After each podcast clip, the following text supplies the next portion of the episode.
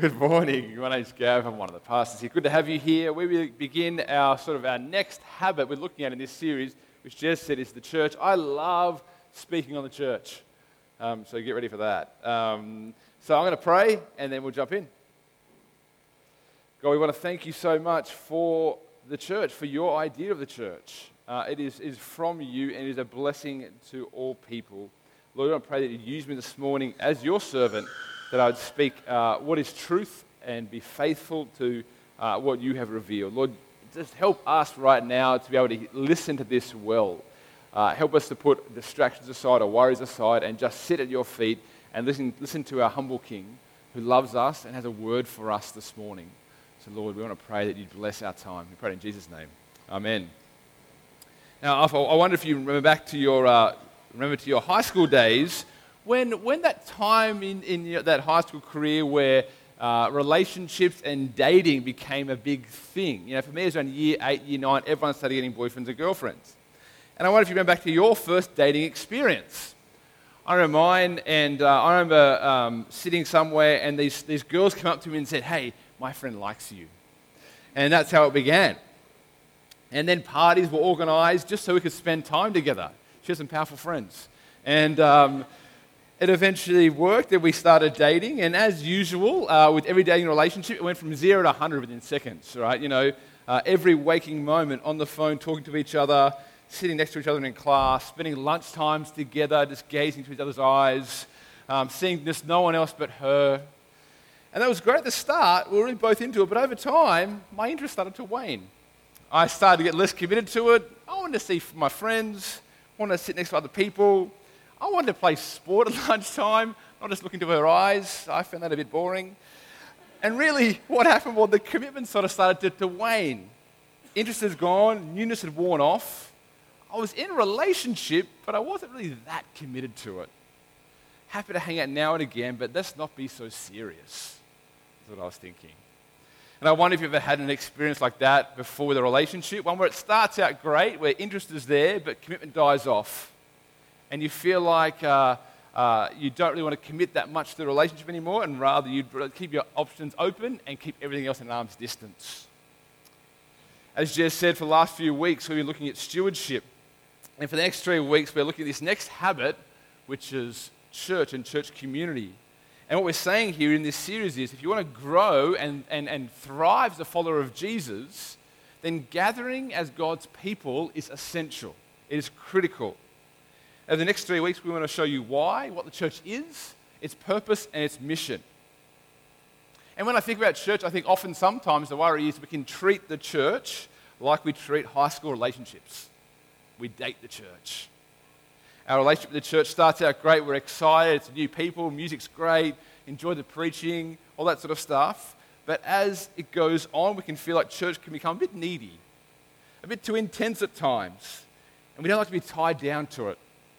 We can feel like it asks too much of us every Sunday and a weeknight. And you want me to give some money too and serve? We feel like we want to try and keep this at an arm's length. I don't get too committed. Hey, Ben.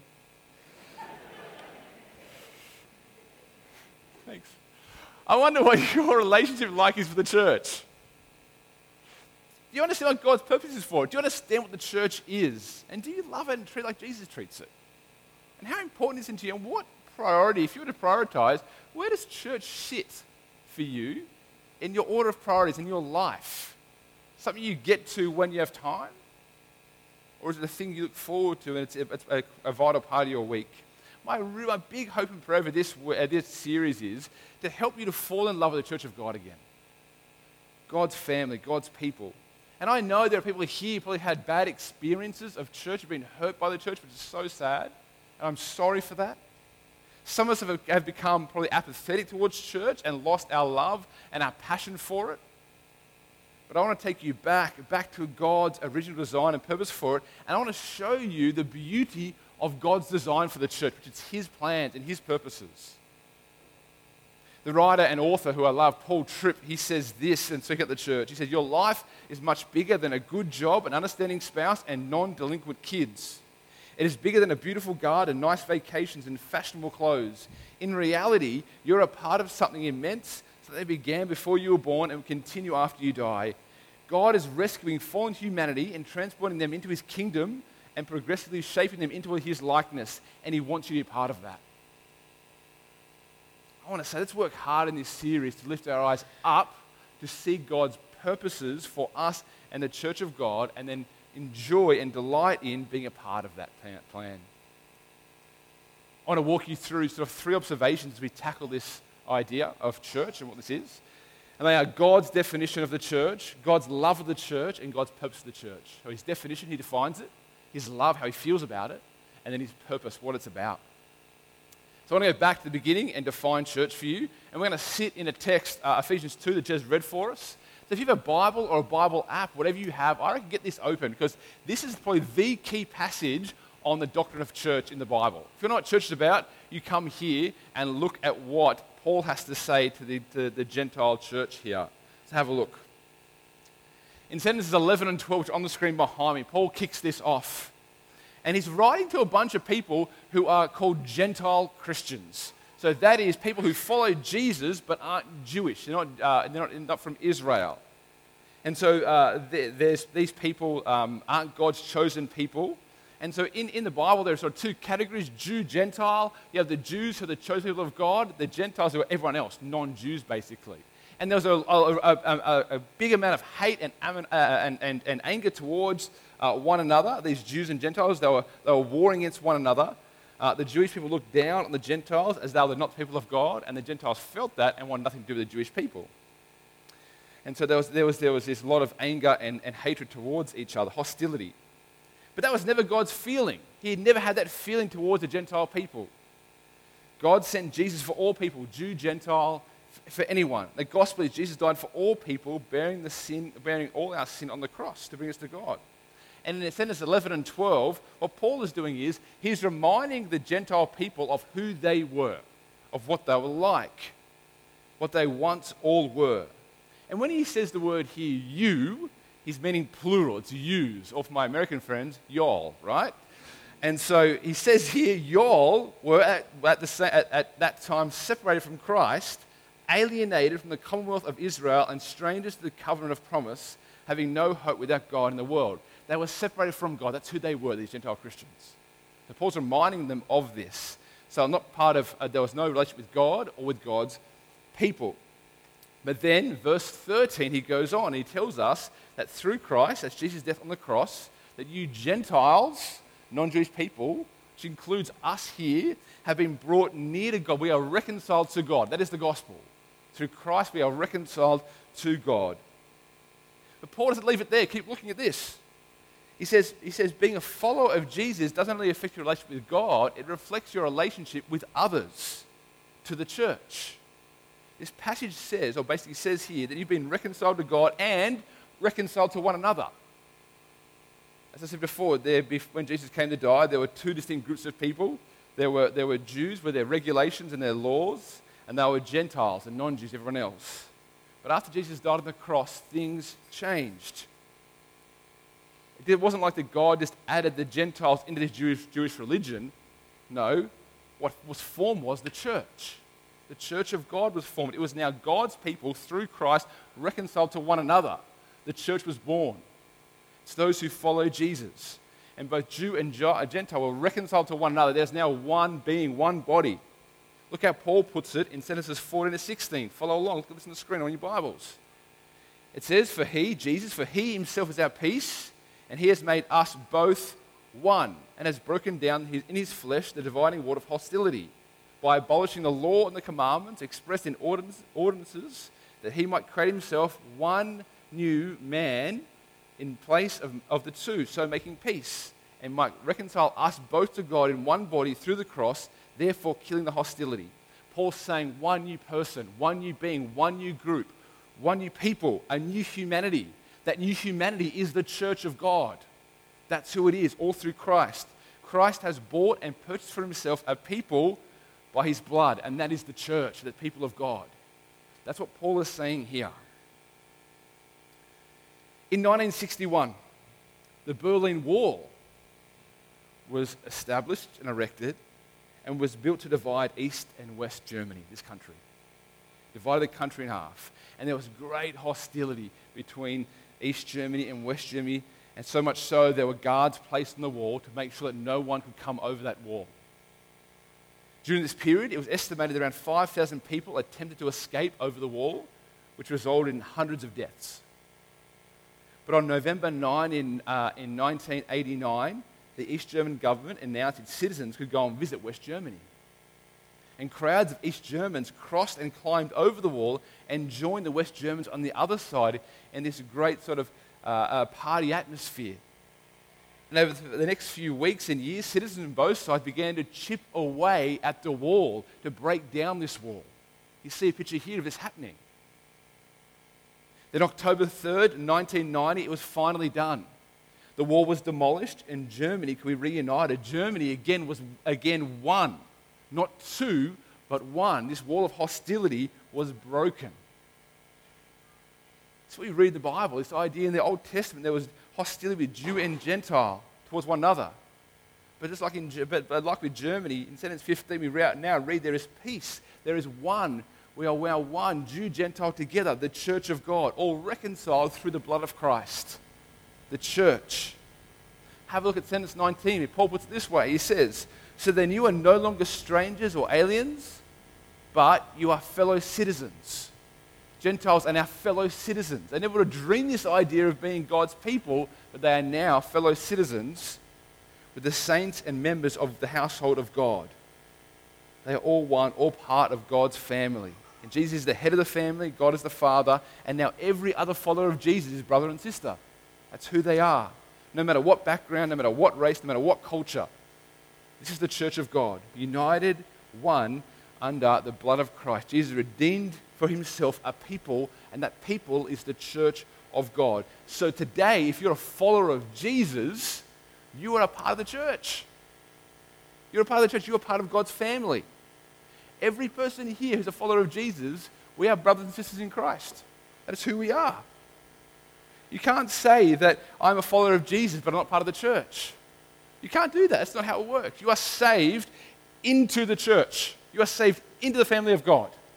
That's who you are. That's who we are. We are united by Christ. It's not just me and Jesus alone. It's not just, it's just us hanging out. It is we together as the people of God, united by Christ. That's who we are. It's not optional. When God saves you, He saves you into his family. That is his good plan for us. We get a big family, brothers and sisters in Christ. If to say, I don't need the church, it's just me and Jesus, It'd be almost like um, someone coming to me and giving me a brand new pair of ice skates. I don't skate, but hey, I'll take them, right? I love new things. So just say someone came to me and said, I've got a brand new pair of ice skates for you. I'm like, great, I'll give them a shot. So I put my ice skates on, I go to the ice rink by myself and do a few laps, follow it a few times, but I'm enjoying my new skates. They look great. I'm enjoying it. And I'm so excited, you know, I use them and I go round and round for a while, and then uh, over time, I also get a bit bored with it. Okay, I'm a bit over ice skating, but you know, nice gift. And then I, you know, say I see the friend who gave me the ice skates, and I say to them, thanks for the ice skates, I really appreciate it. And they look at me and go, what are you doing? And I say, I'm just using the ice skate myself. He said, no, no, I gave you those skates to go and be part of the ice hockey team. To join a team with them. That's the purpose of these skates, is to go and join a team, be part of a bigger purpose outside of yourself. That's the same thing with the church. We are not just saved for us and God. We are saved as a bigger purpose, a bigger plan to be part of something bigger than ourselves. And I think this is really hard for us to get our heads around because we do live in such an individualistic society where most of my life, of our life, is about me and what I want.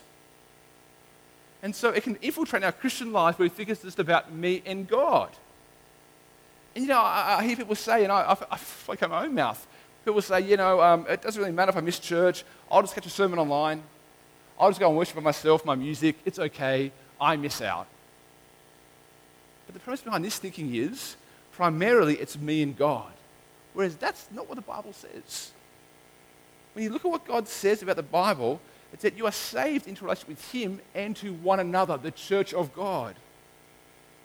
We see this through the New Testament when God speaks about church and he wants to use different words to try and evoke uh, uh, his intention, he says he'll use things for uh, words like for the church would be the house of God, this idea of a house, that we are all bricks in this house. Or uh, we are the body, we are one part, uh, many parts in one body. Together, unity. We are a chosen people, a royal priesthood, a holy nation. There's this idea that God speaks of the church as a togetherness, a unity, when He speaks of who we are as a people.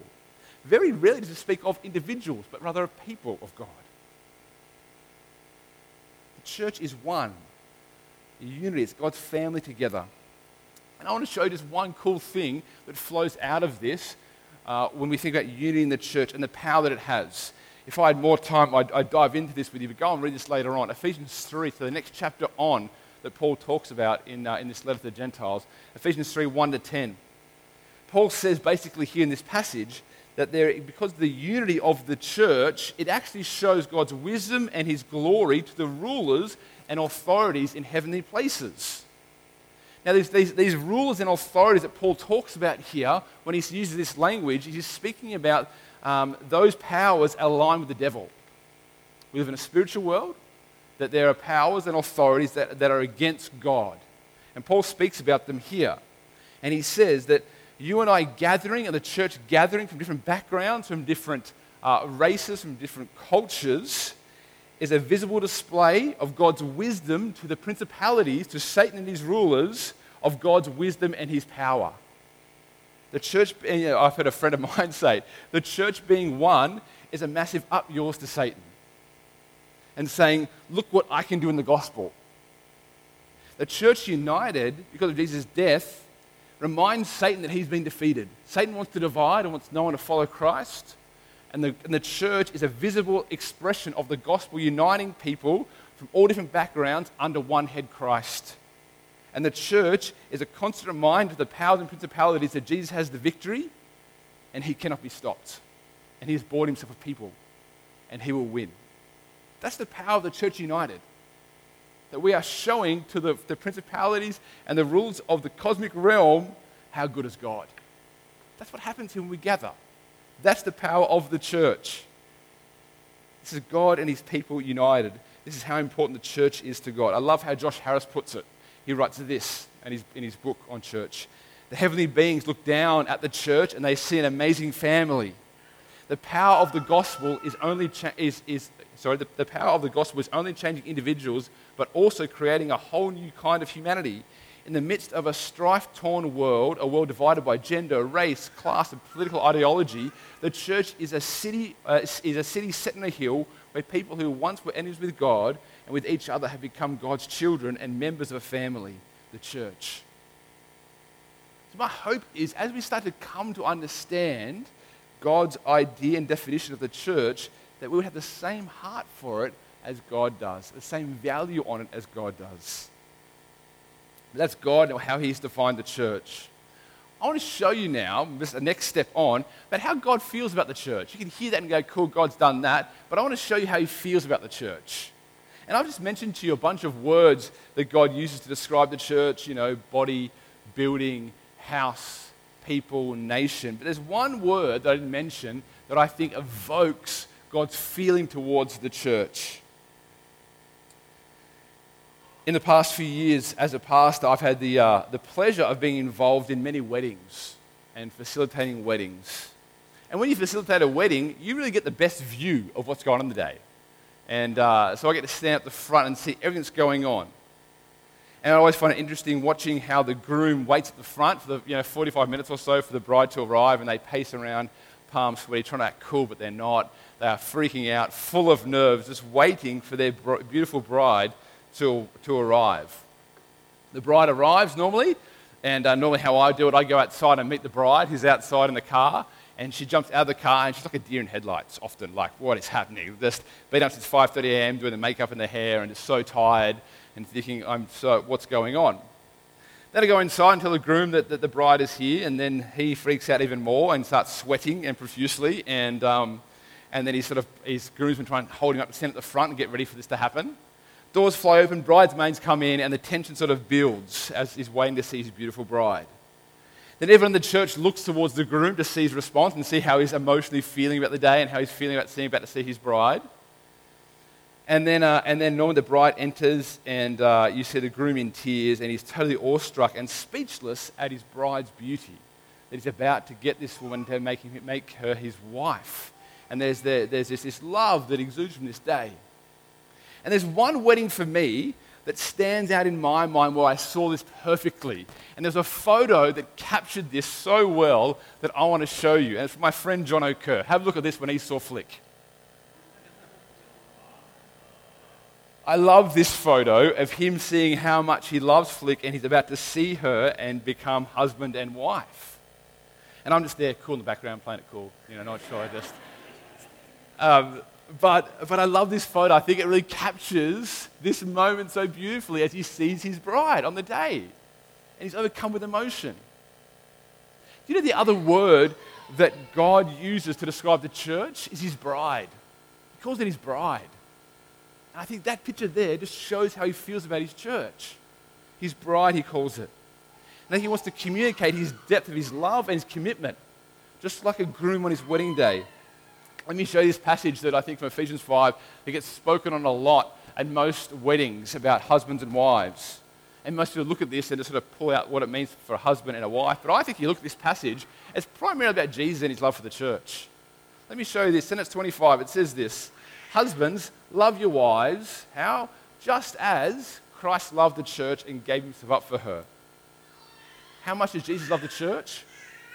Well, he gave his whole life. He gave his whole life. And here Jesus speaks of the church being his bride. He offered himself in her place to wash her clean from sin. Sentence 26. So that he might present the church to himself in splendor, without spot or wrinkle or any such thing, that she might be holy without blemish. This is Jesus' love for his church, and he gave his whole life for her to make her his own. That's how much he loves it. And his love is not fickle or flighty. He doesn't waver, or doesn't, his love doesn't depend on, on how he's feeling towards his church or towards us. No, he loved so much that he gave himself up for her, for us. And his love is tender, his love is patient, he is committed, and he nourishes, cherishes, sustains, and protects his church. And it's unchanging because it's not about us, it's about Him and His faithfulness. And now He's continually at work in His church to cleanse us and prepare us for eternity. He's working in us. The cool thing is, His love for the church is so deep and His identification with us so real that He even views us as His own body. Verse 30, sentence 30. He views us as His own body. That's how much He loves the church, you and I. The church is the, is, is the visible body of Christ in the world. And, we are, and it is so central to God's plans for every generation. He calls us his body. That's the union, the oneness we have with Jesus and the church. Think about, you know, just think about us for a second of how often and how often I fall and sin and fall short of the glory of God day in, day out. And surely you must think, you know, surely Jesus must get sick of that. He must get sick if he looks down on the church and the mess that goes on and the brokenness and the failures that go on. He must be thinking, come on, do better. Do better. Fix yourself up. But he doesn't. He wants to remind us again and again of his love. He wants to nourish us with the word and remind us of his great love for us. He has cleansed us by his death on the cross. He says, Come to me and I will work in you for eternity. I'll prepare you for when you meet me on the final day. And then at the end of the book of the, uh, end of the Bible and Revelation, we get this beautiful picture, and it describes this final wedding of, the, of us to Jesus, the church to Jesus, this wedding day. Let me read it for you Revelation 19, 6 to 8. This is describing this final, final uh, wedding feast. It says this Then I heard what I seemed to be a voice of a great multitude, like the roar of many waters, and like the sound of many peals of thunder, crying out, Hallelujah! For the Lord our God, the Almighty, reigns. Let us rejoice and exult and give him the glory. For the marriage of the Lamb has come, and his bride has made herself ready. It was granted for her to clothe herself with fine linen, bright and pure. This is the day where it's all heading. This final day where we see Jesus face to face and he says, You are mine forever. A wedding like no other. And the church from all generations, from all nations will be there presented to Christ. This is the great day described as the final wedding feast. You know, one of the reasons why we were given marriage from God was actually to illustrate his love for us. I love this idea that God invented romance and the pursuit of the promise of undying love between a man and a woman so that throughout our lives we would just catch a faint glimmer of the intense love Jesus has for those he saves. What have you thought that before? Think about how much you love your spouse or, or boyfriend or whatever it is, right? That's just a faint taste, and God's given us that gift to help us to understand the love He has for His church. That's why He gave us marriage. That's Jesus' passion for His church. And I think one of the strongest arguments of why we should love the church is because God does. Because God does. The strongest reason we should be committed to His church is because Jesus is. You can't love Jesus but hate his church. Calls it his body, his bride. It'd be like saying to me, Hey, Gav, I think you're a great guy. I really dig you. I think you, you know who you are is fantastic. But hey, your wife, I want nothing to do with her. She's horrible. I don't, don't bring her near me ever again. I think she's, she's, she's, she's uh, not a nice person at all. Now, if you did that to me, I'd probably knock you out first. But we couldn't be friends. We couldn't be friends. It's the same with Jesus and his church. That's how close the connection is with the bride of Christ and Jesus. It's that unity. And hopefully, you're getting a picture of how much Jesus loves the church and how important the church is to him and how much he cherishes it. And here's what I want you to hear if you love Jesus, then sure you must love what he loves and be committed to what he is, not just tolerate it or be indifferent to it or normally involved in it, but be in love with it and committed to God's plan through his church, through us, through us. So we see what the church is, God's love for it, but I want to finish with why it's important, what his purposes are for it. I want to show you three ways you lose out if you aren't plugged in and committed to the church. And I think you bring harm to yourself, you bring harm to your community, church community, and you bring harm to the world. Harm to yourself, harm the church community, and harm to the world. Firstly, harm to yourself.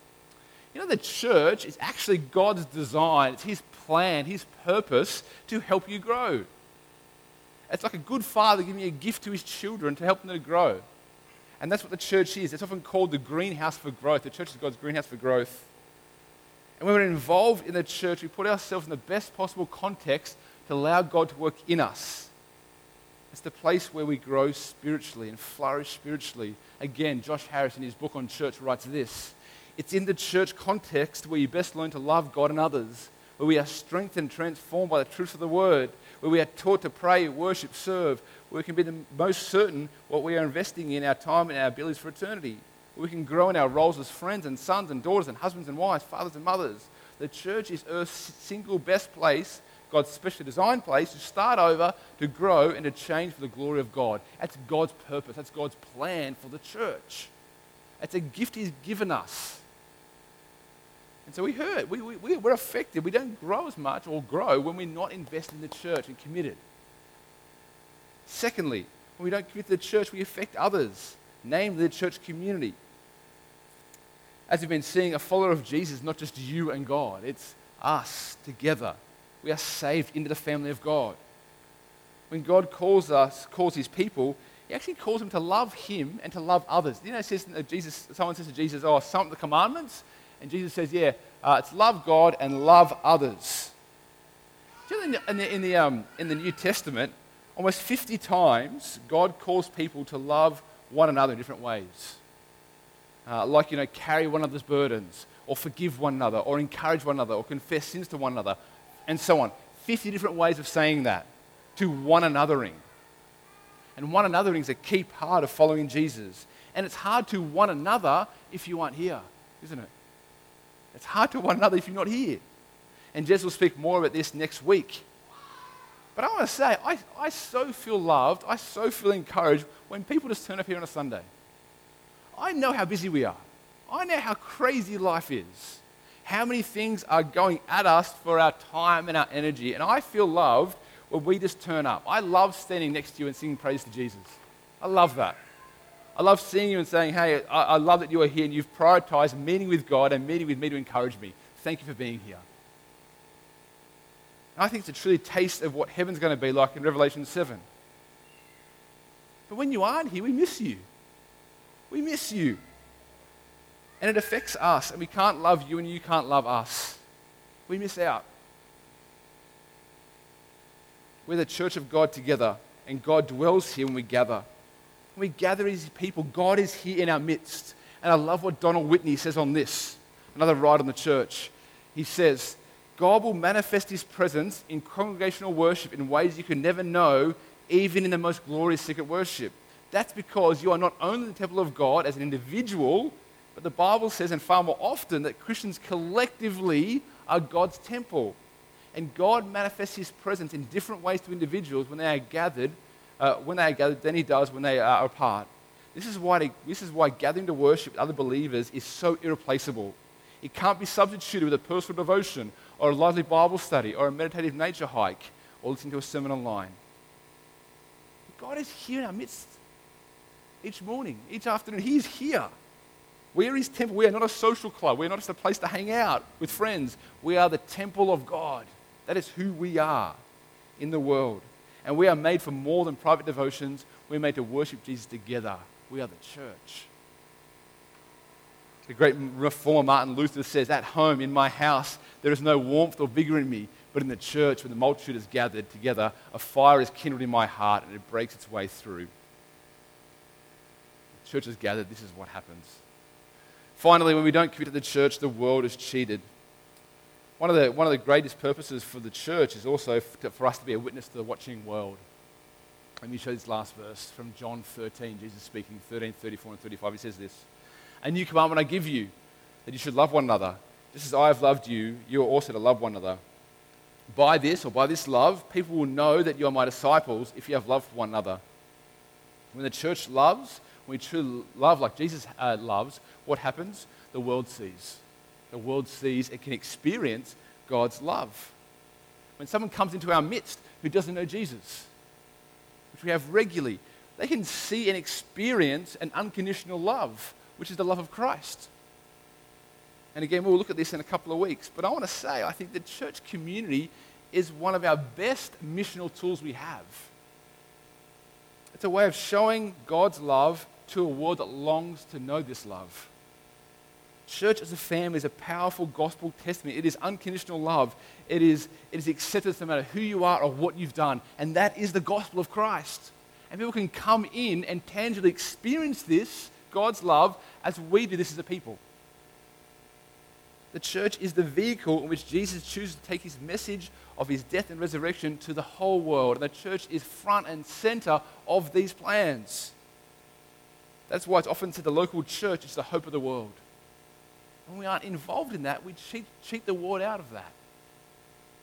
God has not only just loved us and saved us, but He's invited into us being a part of His master plan to redeem the whole world to Himself. That's the mission of the church.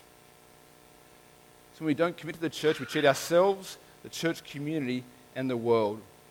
The famous British great preacher, Charles Spurgeon, one of the best preachers of all time, says that the church, he calls the church the dearest place on earth the dearest place on earth. In a culture where commitment is low, I want to say don't believe the lie that you're much happier the less you sacrifice or give your time to the church. Rather, I want to encourage you, dear people who understand what the church is, how much he loves, Jesus loves it, then get on board with his, with his vision and his passion, and then experience the blessing that is there, of God's blessing that is there. The church is central to God's purpose in the world, so surely must be central to ours. Let's not take lightly what God has taken seriously, and let's experience the church being the dearest place on earth. Let's be a people that's on about church. Let me pray for us. Father, you have bought yourself with the blood of Christ a people, your people. You have made yourself a family through the blood of Christ. We are the church. And Lord, we want to say, help us to have your vision of what your plans are for this church and how you define it. Lord, help us to fall more in love with the church. Lord, it is often messy. It is hard to love people. It is hard to, to, to let people into our lives, to open up, to be vulnerable. And it's hard to continually show love to people that we often just run out of energy and steam. Lord, we experience this week in, week out. We can often just feel like we're dragging our feet to church each Sunday. But Lord, give us a renewed vision, a renewed passion for what you say the church is. And the plans that it has, both for the powers and principalities, but also to, for us and for our community and for our world. Lord, give us a new heart for the church. Help us to see you, Jesus, that you brought the church with your blood, that you love it that much. So help us to step back and have your heart for the church. Lord, as we go forward in the next few weeks, just keep working in our hearts. Thank you that we are saved by your, your blood and your love. It's not what we do, and we are the bride of Christ. But help us to live out those blessings, to experience you as we gather, to make being here a priority. Thank you so much for the church. And give us a new heart for what we ask. In Jesus' name, amen.